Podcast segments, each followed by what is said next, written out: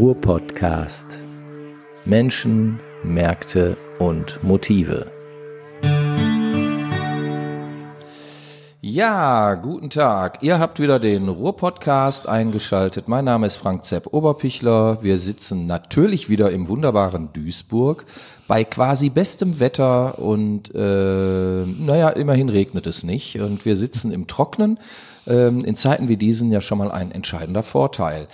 Mir gegenüber sitzt heute nur ein Gast, also ähm, weder eine Co-Moderatorin noch ein Co-Moderator heute zugegen hier, weil wir ja, wie ihr vielleicht alle wisst, an den Weltempfängern da draußen ähm, unter dieser Krise leiden, unter diesem Virus leiden. Und wir haben uns ähm, im Rahmen oder ja in dieser äh, Phase hier äh, agenturtechnisch etwas ausgedünnt. Das heißt, wir sind immer nur einer vor Ort oder auch mal zwei, aber nicht alle.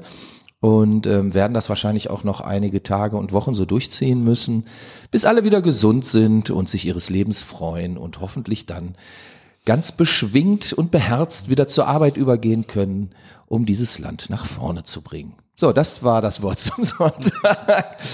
Aber einer, der das viel besser kann als ich, ist nämlich Hubertus Janssen. Hubertus Janssen ist Arzt und Autor hier aus dem Ruhrgebiet und äh, sitzt mir gerade gegenüber und fragt sich wahrscheinlich gerade, warum er überhaupt hier ist. Hallo Hubertus. Hallo, Zepp Oberpichler. Grüße dich herzlich, ja. Ja, Hubertus, du bist, du bist Arzt und ähm, als Arzt, denke ich mir, hast du natürlich jetzt aktuell gerade relativ viel zu tun, oder? Im Grunde schon. Ich bin gerade kurzfristig nochmal freigestellt, was allerdings lange geplant war, so dass meine Kollegen jetzt vor Ort äh, arbeiten und ich aber am Montag wieder einsteige. Also die letzten 14 Tage, drei Wochen waren schon ordentlich, wobei man sagen muss, dass das erste Quartal eines Jahres in, in so einer Arztpraxis, also von Januar bis März, ist doch eigentlich immer eigentlich so, ne? immer sehr, sehr äh, turbulent ist, ja, mhm. von der Arbeit her. Es ist immer relativ viel, viel los dann. Okay. Nur jetzt kommt noch äh, diese Krisengeschichte, die du eben angesprochen hast, ja. obendrauf. Okay, aber wir wollen heute gar nicht über diese Krisengeschichte, das finde ich gut, diese Krisengeschichte, so werde ich das jetzt immer nennen, diese Krisengeschichte sprechen, weil das tun ja alle anderen und es gibt ja kaum noch ein anderes Thema, ähm, habe ich so den Eindruck. Deswegen sprechen wir über was ganz anderes, ähm, nämlich über das, was ich eben auch schon angedeutet habe. Du bist auch Autor.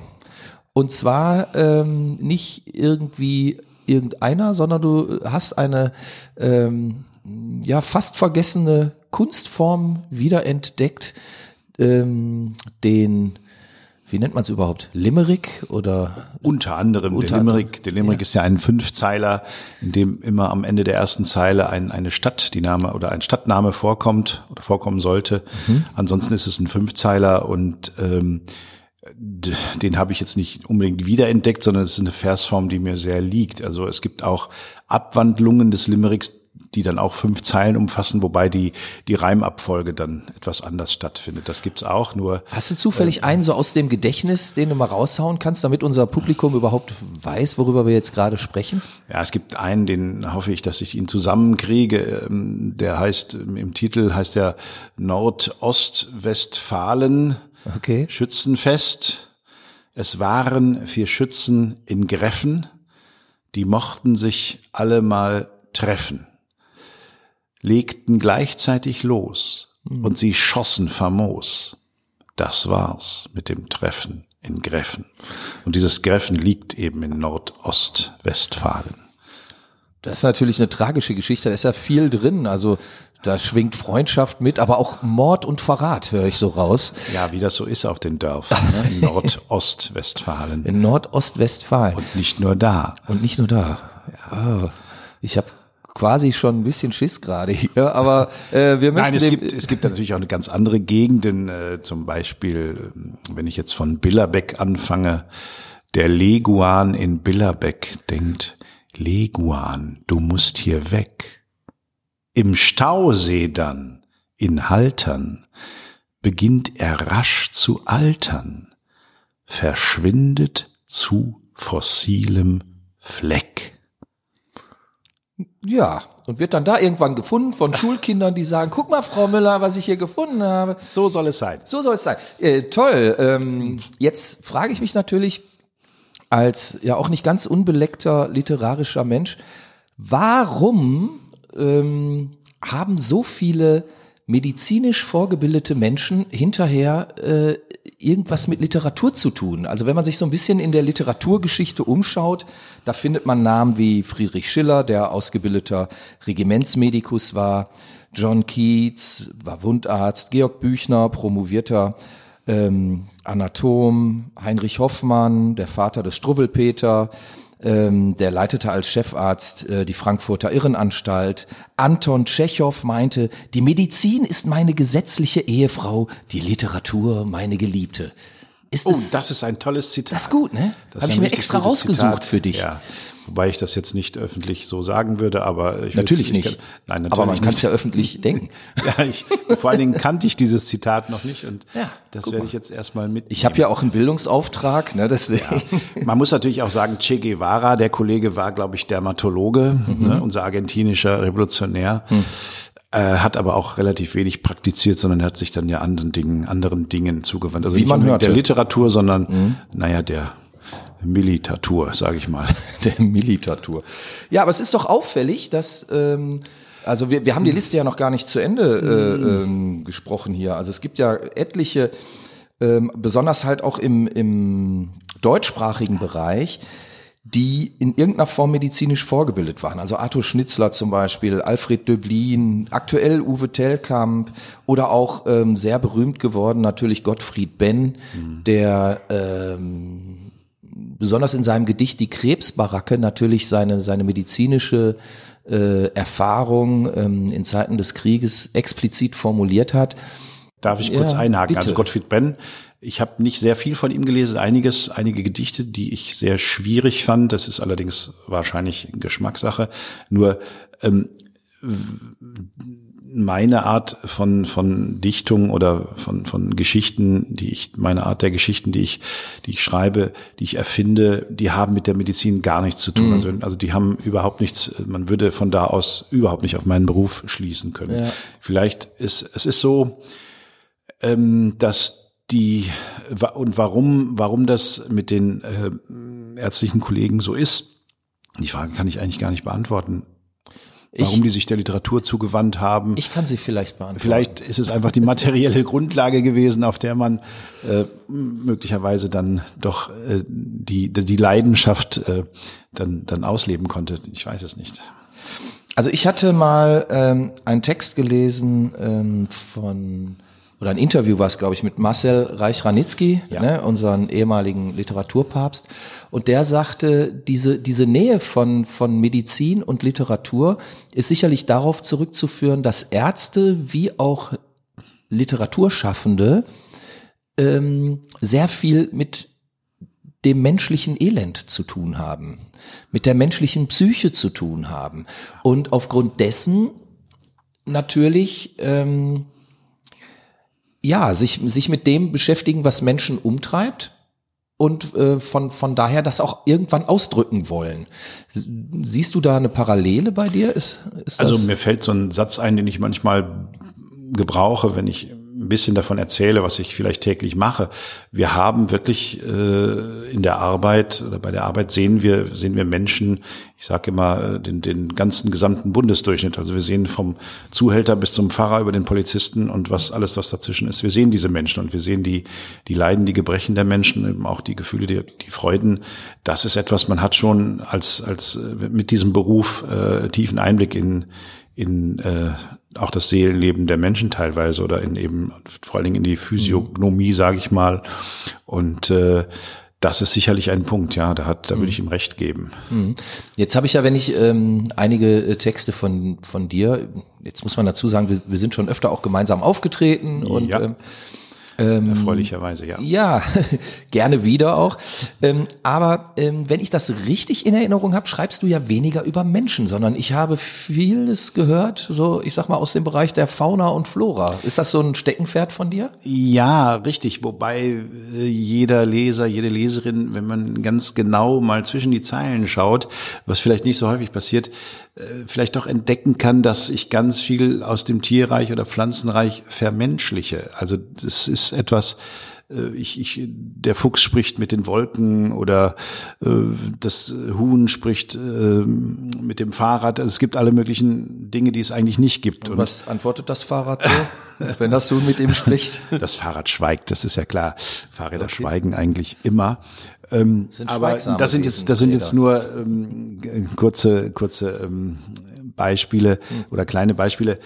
Ähm, es ist richtig, ich konzentriere mich eher oder hauptsächlich auf Dinge aus der Natur vielleicht, aus der Umgebung, aber immer wieder äh, denke ich schon den menschlichen Bereich berührend, betreffend, einbeziehend oder, oder aus menschlichem Blickwinkel äh, gesehen. Es sind ja eigentlich, Jens Dirksen sagte mal, es sind ganz viele Geschichten. Das sind eigentlich alles Geschichten, die du erzählst, mhm. egal ob in zwei Zeilen oder in fünf Zeilen oder in mhm. etwas längeren Abhandlungen. Das sind Geschichten, ja. Mhm. Da hat er recht. Und Wo du gerade auf Jens zum anderen Dirk, hat er mal kommst, ja. genannt, hat er mal ähm, behauptet, Jansen bringt zusammen, was nicht zusammengehört. Und das ist vielleicht auch etwas. Zum Beispiel Huhn und Fahrrad. Richtig. Ja, zwei Extreme in unserer Gesellschaft. Okay. Und äh, insofern äh, empfehle ich einfach mal zwischen die Zeilen zu horchen und zu schauen und vielleicht äh, kommt man dann doch wieder in diesen menschlichen Bereich. Okay. Jetzt hast du mehrfach Jens äh, äh, Dirksen ähm, erwähnt gerade. Ähm, ihr tretet gemeinsam auf. Ihr habt auch, glaube ich, ein Buch gemeinsam veröffentlicht hier. Kappes, Koniferen und Kohle Ja, das ist ein, so. ein Hörbuch über den Verlag Henselowski Boschmann, ja, Werner okay. Boschmann. Ach, ist das gar kein Buch? Ist das, das ist kein Buch, das ist als ein, Hörbuch erschienen. Ah, okay. Also es, äh, Grundlage des Auftritts war äh, vor acht Jahren, als wir begannen mhm. mit Lesungen gemeinsam. Äh, das Buch der äh, unter anderem der Lurch hält durch mhm. und äh, von mir und und von äh, Jens Dirksen äh, sein Gartenkolumnenbuch Querbeet und äh, da war die Idee, das zusammenzubringen. Ja, also das schreibt er nicht auch irgendwie so eine ähm, Geschichte immer für die für die Watz? Genau, Jens Dirksen, Jens Dirksen ist ja, ist ja Kulturchef ja. der WAZ Kultur. Mhm. und äh, schreibt wöchentlich Kolumnen, Gartenkolumnen, Kraut und Rüben, das so, Titel, genau. der ah. Titel im Titel und äh, sehr lesenswert und ähm, wir erfahren das auch immer wieder auf den Lesungen, wenn er dann angesprochen wird, dass die Leser, Leserinnen da diese Kolumnen äh, stark verfolgen, ja. Okay. Und das war eben mit. Daher auch Kappes und Koniferen. Ja, unter anderem, ja. Wobei man sagen muss, dass äh, Koniferen ist aus einem Gedicht zitiert, was in dem Programm äh, läuft und mhm. Kappes natürlich auch. Da geht es um einen Eigennamen. Äh, Anna Kappes, die eigentlich Isabel Pumpernickel heißt. Und das ist so ein ist Sprechstück besser. von mir, okay. was im äh, westlichen Westfalen spielt. Und ja, und das bringt den Titel zusammen. Die Kohle, äh, das Hörbuch entstand ja zum Abschied quasi der Kohle für mhm. das Ende 2018. Wir haben aber noch vor drei Wochen es äh, ungeplanterweise in Bochum einmal zusammen nochmal lesen dürfen. Oder wir da wart ihr aber so mit die letzten, haben, die noch haben, Das war die letzte sind, ne? Lesung, genau, die letzte mhm. Lesung. Dann wurde, dann wurde quasi äh, die, die Schranke der Vorhang äh, fallen gelassen und ähm, in Bochum, es war eine ganz tolle, tolle Lesung und es war möglicherweise die letzte mit diesem Programm, mhm. was gemeinsam mit Jens Dirksen lief. Okay, ähm, Jens Dirksen, ähm, wie, wie kam die Zusammenarbeit mit ihm? Verbindet euch irgendwie eine, eine Freundschaft oder wie, wie kam das zustande? Also es äh, war so, ähm, wenn man sich dunkel erinnert, gab es Ruhr 2010, Ruhrpunkt 2010.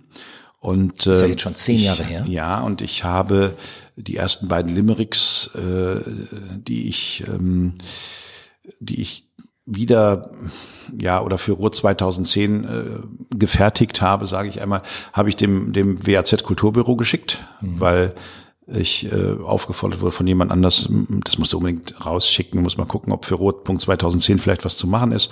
Ähm, dann waren die wohl erst verloren gegangen und dann habe ich mhm. nochmal nachgehakt per E-Mail, habe Jens Dirksen angeschrieben und dann fand er die beiden Limericks, die beiden Fünfzeiler äh, passend zum zum Ruhr 2010 äh, Programm oder Titel, sage ich. Und äh, dann hat die Kulturredaktion der Watz die wohl für gut befunden und hat sie dann gedruckt. Und damit ging äh, einerseits die Pressearbeit mit der WAZ los, denn in dem Jahr 2010 war ich dann mit diesen Limericks, mit diesen mhm. speziell Ruhr 2010 Limericks da wöchentlich oder monatlich teilweise vertreten für und das hast ganze dann immer Jahr. wieder neue äh, geschrieben? Da habe ich dann immer wieder neue gemacht. Ah, cool. Und äh, die wurden auch gedruckt und erstens für dieses Ruhr 2010 und dann stellte sich heraus, dass das doch wohl äh, so sei, dass man die lesen würde und mhm. auch die Kulturredaktion äh, sie eben für gut befand und dann hat sich die, sage ich mal, Zusammenarbeit auf der äh, Seite, WRZ-Seite unten rechts beziehungsweise unten links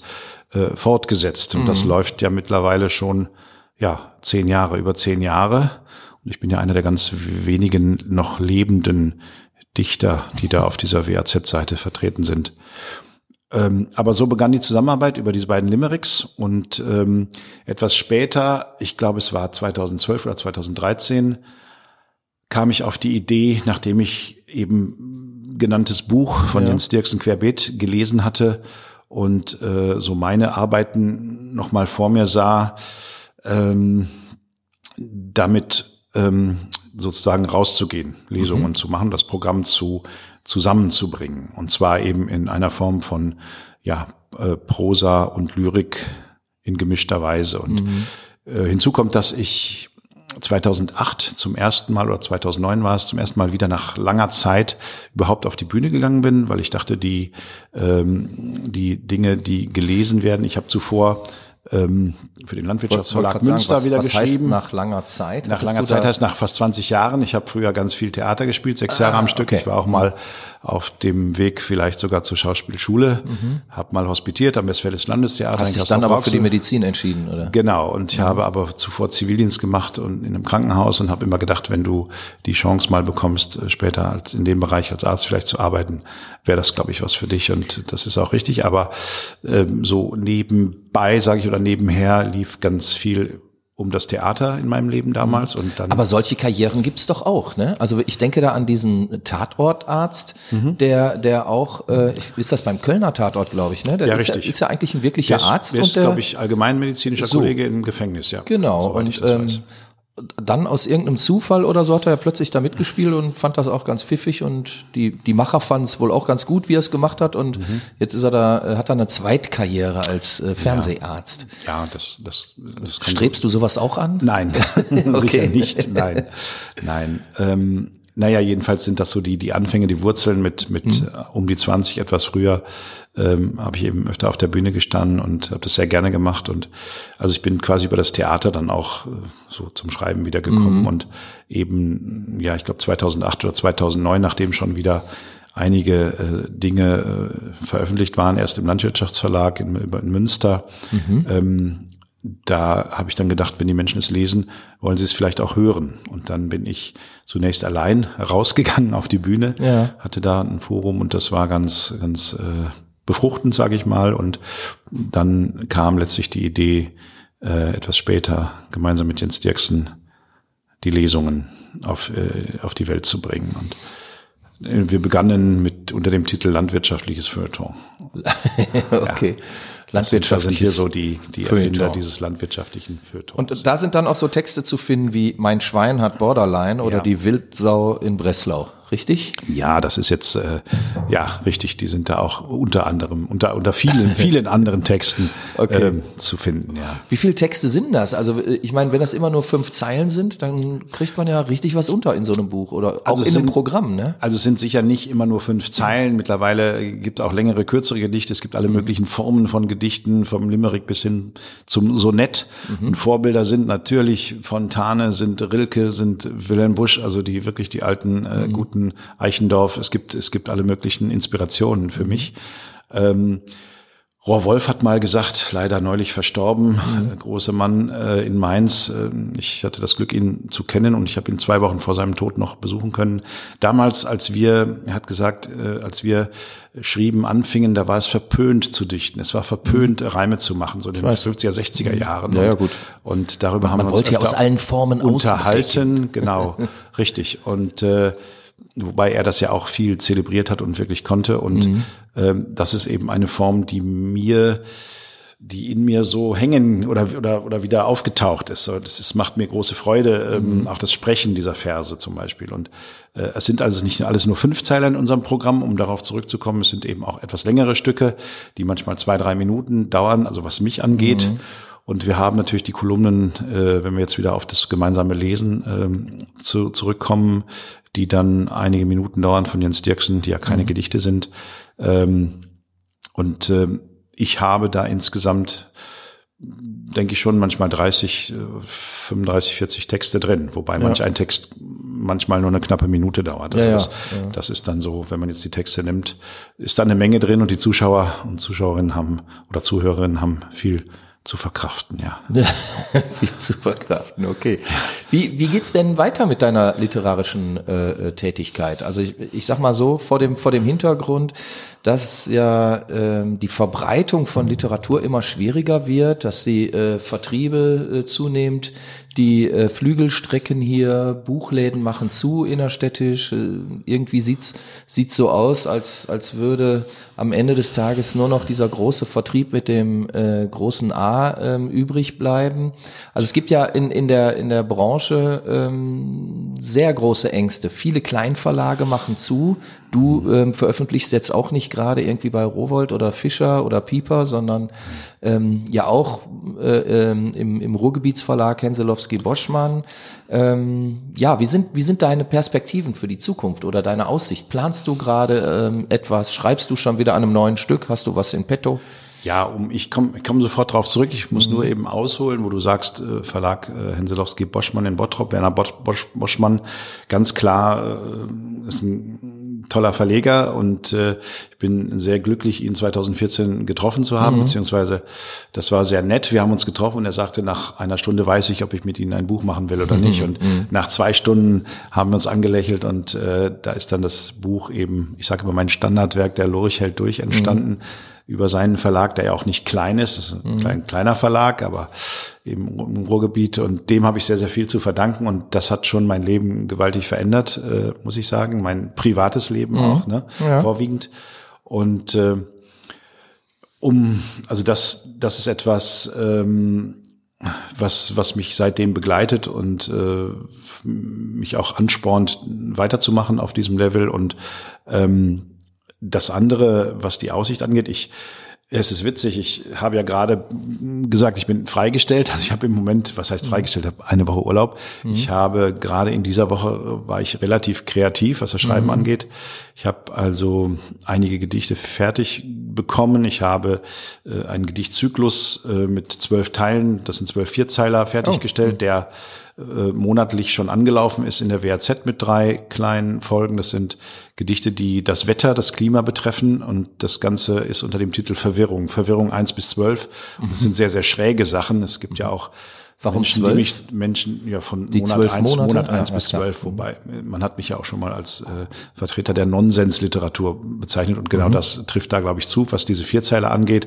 Und eben der Landwirtschaftsverlag in Münster, den ich genannt habe, der äh, hat sie auch bekommen und wird sie auch in Folge in der Folge drucken. Und äh, Mhm. das läuft gerade. Und just vor drei Tagen hat mich der Zeichner des Lurch-Buches, Peter Menner aus Potsdam, Mhm. angeschrieben. Und äh, da geht es darum, jetzt, was wohl auf vielen Kanälen passiert, habe ich jetzt gesehen, Mhm. im Internet äh, etwas äh, zu bieten. Er gibt seine Zeichnung frei und wir äh, machen da Titel dazu und äh, Ah, ja. oder, oder äh, Untertitel und das äh, ist jetzt vorgestern angelaufen. Ach ja, schön.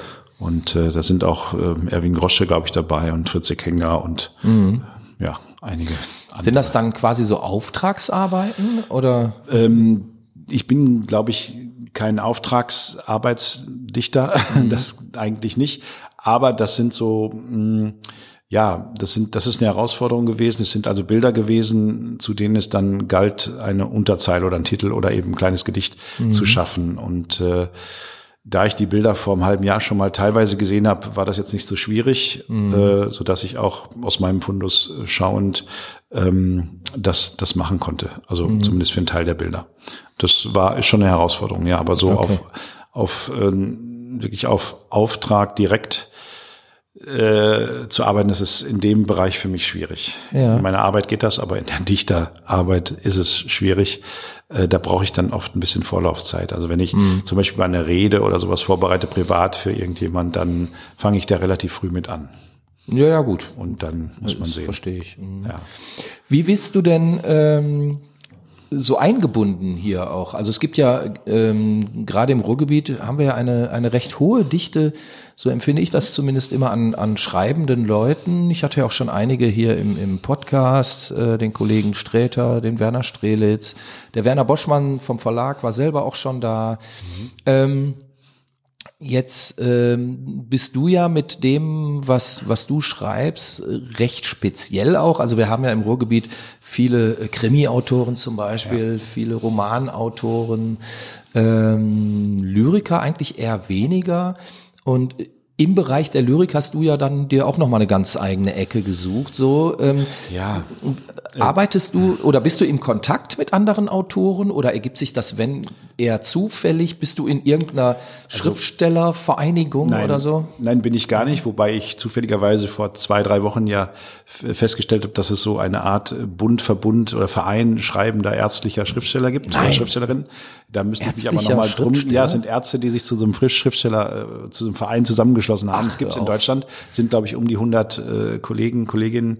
Aber da müsste ich erstmal nach. Wo, wo sitzen die denn? Ich weiß nicht, wo der, so. ich weiß gar nicht, wie gesagt, ich habe es erfahren und ich fand es interessant. Ich habe diesen Zeitungsartikel noch zu Hause liegen. Ich muss da nochmal drauf zurückgreifen. Aber nein, ich bin da in keinem Verein. Was mhm. ich sagen kann, ist, ich habe eben Rohr Wolf genannt. Mhm. Ähm, ich habe das Glück gehabt, schon in, in, in den 90ern mit äh, Eugen Egner äh, mhm. in Kontakt zu treten. Der ist ja ein großer Zeichner und, und äh, grotesker Dichter mhm. im, im Rahmen der Titanic der Frankfurter Neuen Schule. Mhm. Und äh, wir haben uns erst lange Jahre über Briefwechsel ähm, verständigt und äh, das ist sicher ein, das sind sicher Einflüsse aus, aus dieser äh, Ecke, also was die, diese Kollegen, sage ich mal, Kolleginnen angeht, die da ähm, in dem Bereich aktiv waren oder, mhm. oder noch sind. Und äh, was mich, was mich zu diesen äh, vielleicht etwas skurrileren Geschichten oder Versen oder sowas ermuntert oder eben Dinge zusammenzubringen, ja. die nicht zusammengehören. Und, Hast du auch eine explizite Ruhrgebietsausrichtung dabei? Ja, also es gibt immer wieder ähm, zum Beispiel Ruhr 2010 war ja, ja so ein Anlass dafür. Mhm. Gibt auch immer wieder, äh, ich sag nicht die Rückkehr oder immer wieder das Erfinden im Ruhrgebiet. Mhm. Ich bin seit 25 Jahren hier mit der Familie mhm. äh, oder mittlerweile mit Familie und äh, bin ja aus dem Münsterland eingewandert mhm. sozusagen über Rheinland-Pfalz damals Studium. Ja, äh, aber ich habe auch meins überstanden ähm, mit seinen Zügen, Umzügen. Ja, ähm, ja und äh, das äh, ist schon so, dass, dass ich dann äh, einiges ähm, an Themen auch im Ruhrgebiet ähm, bearbeitet habe. Mhm. Unter anderem die Ruhrgebietskultur Strukturballade. Aha. Ja, oder die du jetzt aber gerade nicht auswendig Nein, nein, nein, die ist auch viel zu lang und äh, aber ich glaube, okay. sowas kann ich kann ich nur schreiben, wenn ich, wenn ich mindestens 25 Jahre schon hier bin. Okay. Oder okay. 23 oder so. Aber das, das kann man vorher, glaube ich, gar nicht.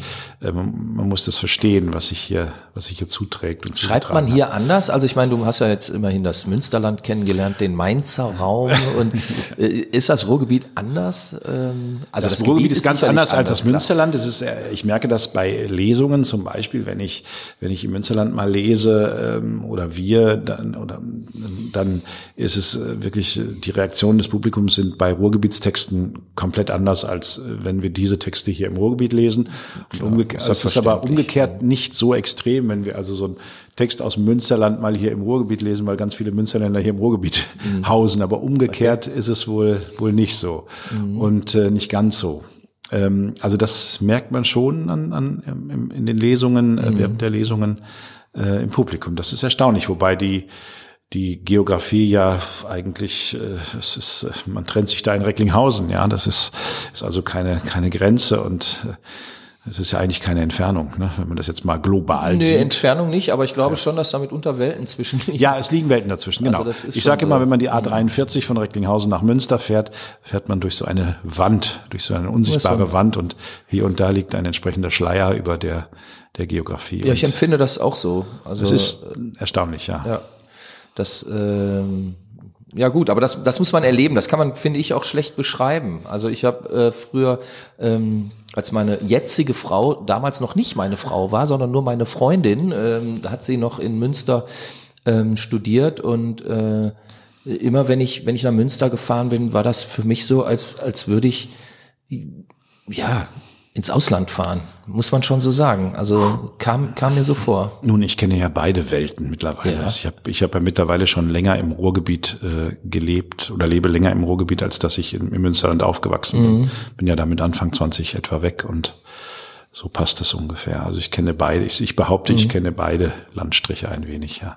Okay, aber jetzt bist du hier im Ruhrgebiet. Jetzt bin ich im Ruhrgebiet und ich schreibe auch Ruhrgebietstexte und ich mhm. schreibe auch keine Ruhrgebietstexte und Und du bist aber nicht irgendwie organisiert als Ruhrgebietsautor. Ich bin, ich bin nicht organisiert. Ich bin, äh, so wie Tucholsky immer sagte, jedem sein Verein. Ne? Ja. Äh, bin ich in so gut wie keinem Verein. Ich gehöre einigen ja, beruflichen Organisationen an, aber ansonsten ähm, bin nicht mal im Sportverein, was ich als Jugendlicher auch schon oft war. Lange Tischtennis gespielt früher, aber ähm, nein, ähm, da bin ich doch wirklich, muss ich überlegen, aber ich gehöre da keinem Verein an. Das heißt jetzt nicht, dass ich Einzelkämpfer bin oder so, mhm. sondern äh, ich bin nicht organisiert, um auf deine Frage zurückzukommen, ja. Ja. Aber ich, ich ähm, kriege natürlich Inspiration oder Zuruf oder so über Menschen wie Werner Boschmann, Jens ja. Dirksen oder ähm, andere oder auch dich. ja. ja. Okay, ähm, du, du ahnst es vielleicht bereits, unsere Zeit ist schon wieder weit fortgeschritten und ähm, es geht ja mitunter immer schneller, als man glaubt. Ähm, le vielleicht letzte Frage. Was ist mit dir äh, oder ähm, worauf müssen wir uns einstellen, wenn, wenn deine nächste Publikation kommt? Kommt überhaupt eine nächste Publikation? Weißt, weißt du das jetzt schon? Also es gibt äh, ja im Verlag äh, Henselowski-Boschmann äh, wieder äh, einige Bücher, die vorbereitet werden, soweit mhm. ich weiß. Im August kommt ein Buch, äh, da geht es um Tiergeschichten. Ja. Da sind werden einige Gedichte, ah, okay. mit die Tiere betreffen, was ja seltsamerweise ah, auch. Äh, werden wir meinem, wieder gemeinsam in einer Publikation ja, auftreten? Ja, genau. Äh, was, was ja in, in meinem, äh, ja, in meinem äh, wie soll ich sagen, in meinem Bereich ähm, eben auch vertreten ist. Mhm. Ähm, also werden einige Tiergeschichten äh, drin sein oder Tiergedichte drin sein, äh, auch teilweise sehr schräg. Ähm, ja, das will ich hoffen. aber eben doch wieder sehr bodenständig, denke ich. Mhm. Und äh, ja, das, das ist, glaube ich, das, was ansteht. Ansonsten, was ich eben erwähnt habe, muss man sehen, wie es, wie es mit den Zeitungen weitergeht. Und äh, das ist aber auch etwas, was sehr, sehr schön eigentlich äh, mittlerweile so läuft. Ja. Ja. Okay. Du, wir sind am Ende. Das Ende. war der, wir sind am Ende, ja. Das war der Ruhr-Podcast. Ähm, mein Name ist immer noch Frank Zepp Oberpichler. Wir sitzen immer noch in Duisburg und mir gegenüber sitzt immer noch der Hubertus Jansen. Ich sage Tschüss. Ähm, lieber Hubertus, war ein sehr schönes Gespräch, wie ich fand, über Kohle, Kappes, Koniferen und bestimmte Literaturen aus dem und im Ruhrgebiet. Ich sage Tschüss. Auf Wiedersehen. Herzlichen Dank für die Einladung nach gerne, Duisburg. Gerne. Und äh, es ist grau da draußen. Ruhr Podcast.